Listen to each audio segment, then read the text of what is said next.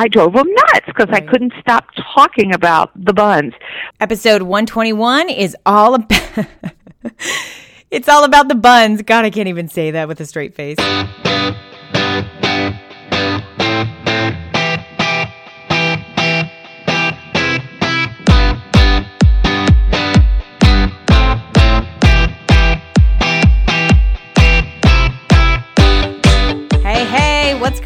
On? This is Katie Krimitsos. I'm your host of Biz Women Rock. This is the place where you will hear really inspirational and really honest stories from business women who have great journeys to share so that your business can truly be touched by it. So very honored to have Cordia Harrington of the Tennessee Bun Company here with me today. Um, she started this company in 1996 as you might be thinking, it is a company who makes buns, you know, like and bread, all those things that hold hamburgers. As a matter of fact, one of her biggest clients is McDonald's. So if you have the song of, you know, like sesame seed bun in your head, that's her. She's the company who makes those buns. um, she's got a fascinating story as to how she positioned herself to have that company and to have McDonald's as one of her major clients. But her other clients include Sara Lee, Perkins, Pepperidge Farms, other major brands that you know. She's a very savvy lady who's allowed $600 investment in her very first company to now build and build and snowball into this company, which is now $110 million. During this interview, she talks to us about her opinions about leadership and three major concepts that every great leader should have. And she gets in really deep about some of the most painful decisions that she's ever really had to make. So I know that you're going to love this one, so let's get rolling. Cordia, what's going on, girl? Thanks so much for being on the show. Well, I'm excited to be with you. Thanks for inviting me. Yeah. So I'm very excited to have you on the show. You have a tremendous business, and uh, I'm so excited to be able to share with everyone the behind the scenes of how you've really grown that business. So I would like to start a little bit at the beginning, which is um, how what were you really doing before you actually started um, the Tennessee Bun Company?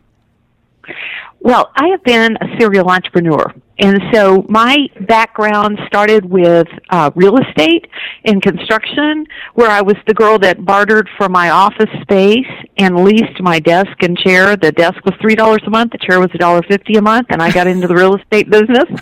Um, it was sort of crazy. Russellville, Arkansas, houses that were eighteen hundred square feet with a two car garage sold for thirty seven five. Believe it or not, can you imagine? Wow. And um, so this was back in 1981.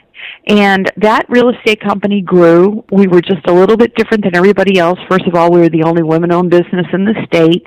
And we took a personal pride about making the houses look great before we showed them, whether it meant painting the walls or moving the furniture, which is not uncommon today, but it was back then.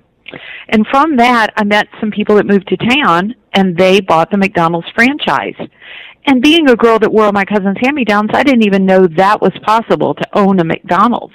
Wow. And their lifestyle was great. I mean, they lived in a great house and they they seemed to have time off and um unfortunately became a uh, single mom. I had three sons and you know, you know what real estate and construction is like. It's nights and weekends. Right, right. So with um the, with the McDonald's, it looked to me like they had a lot of free time and they got to spend a lot of time with their family. So I was very motivated to learn about that. What did it take for you to actually opt into a McDonald's franchise at that time? Because now, I mean, it, uh, you hear now like these really high numbers of actually being able to buy into that. What what did that look like for well, you back then, and how did you make that happen? Great question. Uh, back then, the first McDonald's that I bought was a million six fifty, and if you remember, I started my real estate company with bartering for my office space, and I used my entire life savings at the time, which was under six hundred dollars. So that six hundred dollars of mine had grown into a a value of about two hundred and fifty thousand. I used all of that for part of the down payment, and then I was able to borrow the additional down payment, uh, which was another two hundred fifty thousand from the banker that I had become very close with, Charlie Blanchard. And so I made a five hundred thousand dollar down payment on a million six fifty uh, restaurant, Effingham, Illinois, bought the restaurant and moved my family to another small town in the middle of central Illinois. Uh, so I moved from a town Russellville that had 10,000 people to a town in Illinois that had about 10,000 people. Wow. um, but I, it was very scary because all of a sudden I had a very high monthly note on this McDonald's. Uh, what would be a high monthly note to you? Oh man, I don't even know. Like in the real, uh, it's coming from your real estate space. I'm thinking, yeah, I don't know, like, I don't know, ten, thirty grand, something like that. Yeah, 10, 10 grand would have been scary. My monthly payment was 27,000 a month. Oh my goodness. And I was scared to death. Wow. So I did everything I could to grow the sales, but in a town that small, it's really hard to grow sales. So, it, basically, I bought a Greyhound bus franchise, put it on the corner of my parking lot, and then I had 88 buses a day stopping. And, and from there, my sales grew like crazy. That's a good um, idea. yeah, well, thank you. It worked because everybody get off the bus, buy food, get back on the bus because the buses went anywhere in the United States, north or south, east or west. They have to travel past Effingham, believe it or not. So we really got um, got a real big boost in sales. But have you ever worked in the real in the uh, restaurant business? Yes, I business? have. Oh, yes. Okay, your feet hurt all the time. Yes. your average age employee is 16 or 17 years old, and even though I was growing that business, I built two more McDonald's. It was I was never satisfied that things were working great all the time. If I wasn't there, I felt like there was something missing. So I was still looking for quality of life so, much, so much for that original viewpoint of, you know, oh, nights and weekends off, time with the oh, family. Oh, right. that was the biggest joke. When I tell that in front of restaurant uh, restaurant employees, they just cackle because there is nothing off at any time. Right. I have the highest respect for restaurant workers and and those that uh, own them because it is a life. It is there is no off time. No, I have to but ask the, this: what is what is so because you know I've never known anyone personally who's actually owned a McDonald's franchise, and it's such a huge, yes. huge thing, and it's so such a respected business model. What is it really like? Like, what is one of the oh things oh that you really, really learned that was so specific to owning a, a McDonald's well, franchise? First of all, before you can ever own one, you have to work in one for 2,200 hours over a two-year period of time wow. for free to learn every position, every piece of equipment, every system, because they only want success. So if you get lucky enough to get in their registered applicant program, they train you to you know, when you read the books, 10,000 hours is what it takes to be an expert in anything. Well, right. they're going to do their best to make sure you're an expert before they give you the keys to the door. Because they don't just want people with money, they want people with passion and people that are going to, I mean, your reputation's on the line. Everything you, uh, every bit of financial net worth is on the line when you buy one. So they want it to work for you. And they're great about training. And I will tell you today, uh, no matter what business you might be in, if you get lucky enough to go through that training program with McDonald's, you can be outstanding in any business that you do. Wow. So the training, the training on discipline, the training on training, the training on training other people, the training on setting up uh, sales systems and the computers and the equipment and the high standards on, they just do not compromise on any quality, on any standards, on any ingredients. They just go the best. And um, I often tell them that they don't tell their story good enough to the public because in in the baking industry, which I'm in today, when I went and called on Pepperidge Farm, this has been 10 years ago, and I said, you know, I would really like to handle some of your products. And they said back to me, we know you can meet and exceed our standards because if you're doing that for McDonald's, we know we'll be happy with you. Wow. They are looked to be the best in industry for any product that they they use. So it's it's it's just it's a wonderful training and um, and then you get a lot of support through the months, and whether it's in growing your sales or whether it's in training your people, McDonald's just does an outstanding job of supporting their owner operators. That's amazing. So, how did you go from owning these franchises to now saying, okay, now I'm going to open, you know, a bakery, a bread company? Well, that was also a funny story. I was the only woman operator in my co-op advertising group, and as a joke, the men in my co-op nominated me for the bun committee. uh, Best buns in the state. True right? story. Yeah, yeah. and uh, I would go to those meetings, and of course, I lived in my restaurants. I was there morning, noon, and night. And the only time I really left town or went away was to go to these bun meetings. And I would come back there and be so excited about sesame seeds in Guatemala and flour prices in Russia and global supply chain and they would just go okay zip it enough. We don't need to hear anymore you know they just they I drove them nuts because I couldn't stop talking about the buns. But that job was to audit bakeries that were serving the owner operators. And so I I walked into a situation where you have these beautiful facilities with high speed equipment. I mean, lots of buns coming off the line and only seven employees in there. And I would look around and go, oh my gosh, wouldn't this be great? You get to own this factory and you get to pay people well to work for you and very little turnover. I mean, I got so excited about that. And uh, then a few years later, I learned that McDonald's was was looking to grow their diversity supply chain, and they were wanting to expand and have a woman be a dedicated supplier. And I just knew that was me. I knew it was. Wow. Of course, it, they didn't figure it out that quick. It took them four years. They interviewed me 31 times. No They told me no 31 times, yes. That's finally, finally, finally they said yes. And that's when I got the chance to build my first bakery in Tennessee. Now, what did it take? Because I mean, you you are seeming to have a very interesting history of going from one industry jumping into a completely different industry. And yes, business is business. I totally get that. But there's some, there's something very specific about real estate, about you know um, food and re- retail food, and now in manufacturing of food. So, what were some of those major lessons that you learned that were maybe a little painful for you to learn in the very beginning of moving into this new company? Well, you do not have the time to hear all the painful lessons I've learned because I have made every possible mistake on the planet. But I will, what I'd rather focus on is what they've got in common. And I think what they've got in common is people. And I think that if we understand that business is really about people and about serving people, um, we've all, I've always taken the philosophy that if I take care of the people that work for me, they'll take care of our customers. Mm. And we, you know, I started that in real estate and then in the restaurant business. Um, I wasn't an operator that paid minimum wage to my employees. Instead, I, I started a dollar higher than minimum wage. I always felt like that if I took care of the employees, they would take care of the customers. And we still operate under that philosophy today.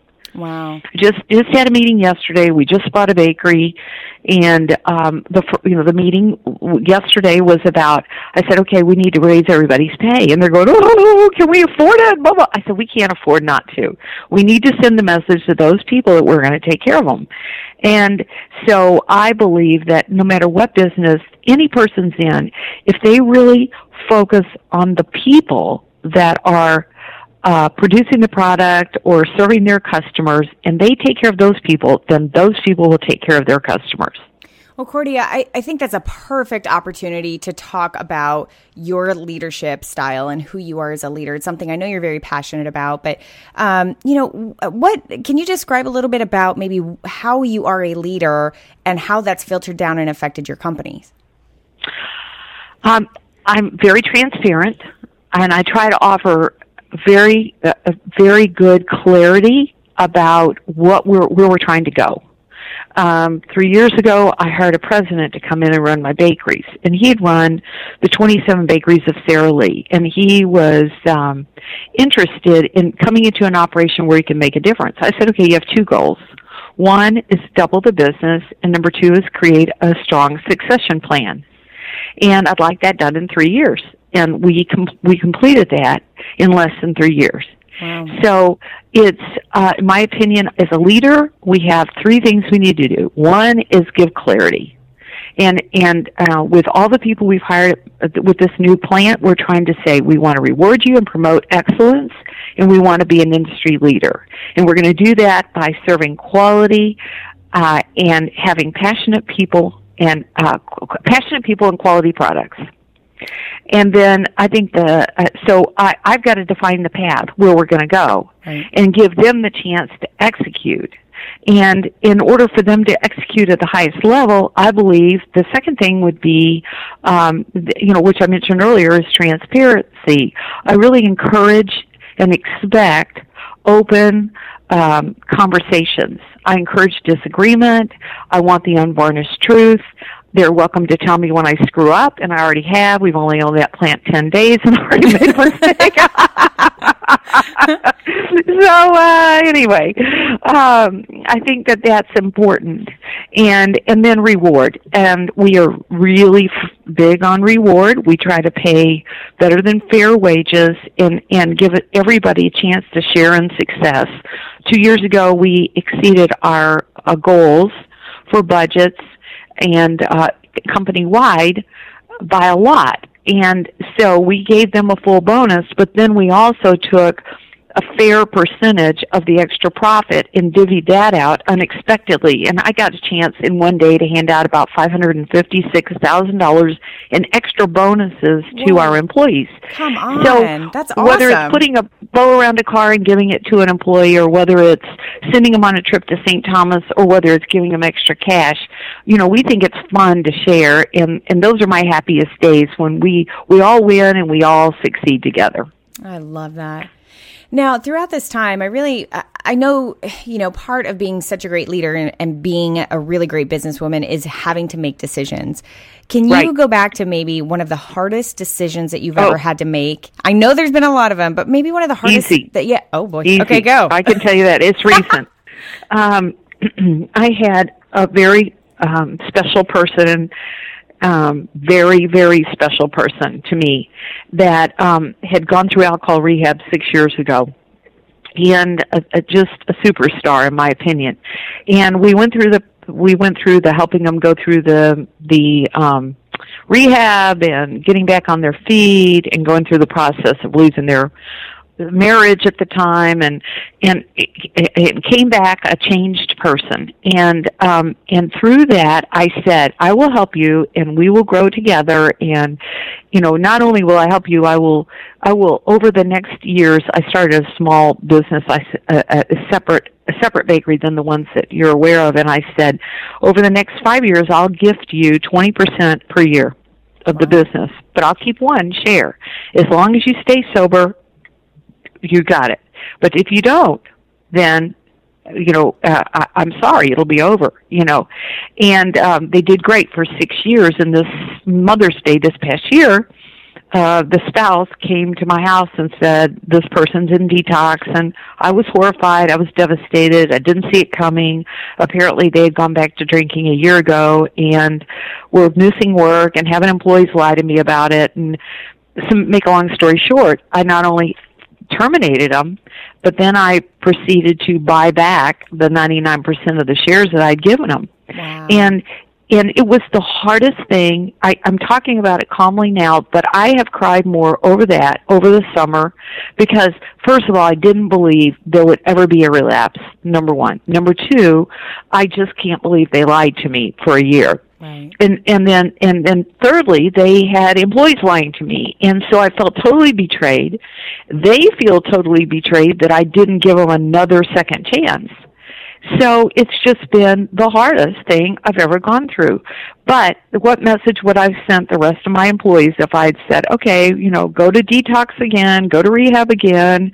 You know, you can't have a senior leader not keeping uh, appropriate um, standards. You you you can't, and and so there wasn't any. I didn't feel like I had a choice. I felt like I had to dismiss them, and and I hate it because nobody's perfect, and and it's a very hard thing as a leader to walk that line between what's appropriate, what's fair, how do you help people and encourage them, and then how do you handle it when they really screw up? So it's it's a it's a very hard thing to do as a leader. And and that's pretty much a, an extreme example. I mean i've got plenty more but most of the the times that i think are the hardest is when you're dealing with people and taking away their opportunity. It's a blast to give them opportunities but it's really hard when for the good of the business you have to take opportunities away from people. Right. Yeah. Oh man that's really tough.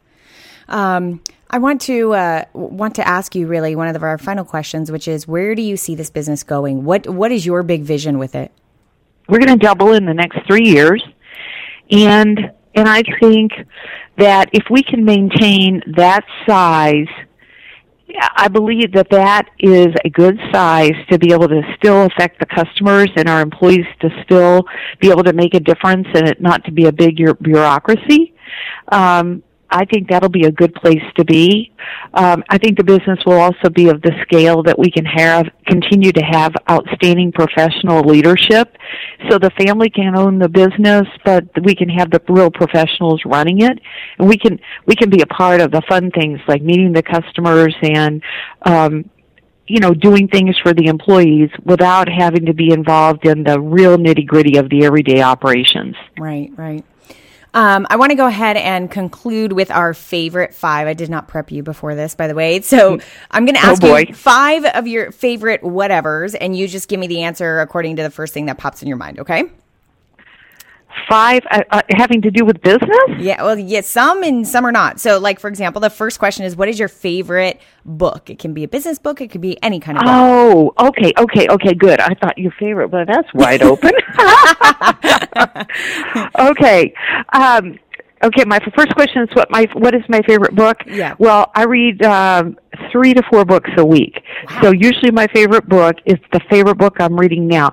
The most powerful new business book that I've just read is called Reciprocity and it's the way the the futurists are describing how we'll be doing business in the next 10 years reciprocity is fabulous great. i've never heard of that one i got to get that one yeah it's brand new just on the bookshelves um, how about your favorite business tool something that makes or an app or anything that makes your life a little easier well, it has to be my iPhone 6. I mean, it's part of my body. It's you know, it's hooked to me right now. you know, I, I mean, you know, whether it's texting or emailing or or showing pictures of people or things, it's my iPhone 6. I think I need to have Apple sponsor this show because I cannot tell you how many people actually give me that answer. oh boy. Well, it's true. I know.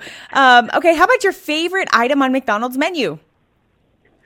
Oh gosh. Well, there's so many, but I love the regular cheeseburger and I probably eat it four times a week.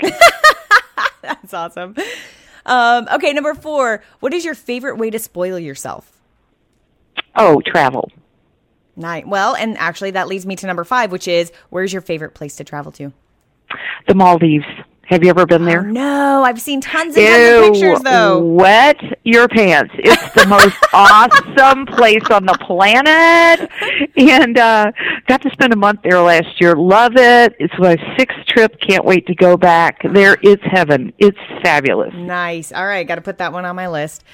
Cordia, thank you so much for spending the time here with me today and for uh, really, uh, you know, just letting us know a little bit more about your journey and about your business story. I really appreciate it. Well, thank you. Thanks so much. Have a have a blessed day. bizwomenrock.com forward slash 121 is where you'll find all the show notes for this conversation today. And I highly recommend you go there because I do always extract out some of the best quotes. And my goodness, Cordia had some great quotes that you can just really take. They're beautiful nuggets, and I guarantee you're going to be inspired and educated by them. Anyway, um, you know, there were so many great takeaways in that conversation. Um, I, I, think one of the biggest things that really struck me that she kind of just glazed over, we didn't really get into it too much, was the fact that business was not going so well at her uh, McDonald's when she first got it. So she bought a Greyhound so that they could actually make the stop there at her place. Like she owned her own marketing. That's really what I want to get across. She owned the destiny of her own marketing. So instead of saying, oh, no one's coming here, there's only 10,000 people in the town, and just kind of giving up, I mean, she went out and made it happen. I literally drove traffic to her business, which I just thought was brilliant.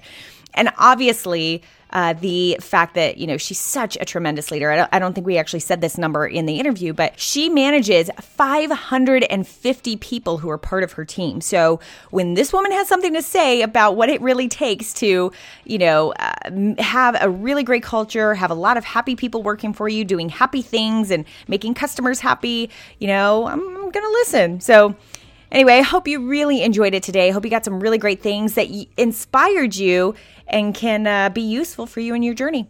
Thank you so much for being here. Can't wait to see you on the next show.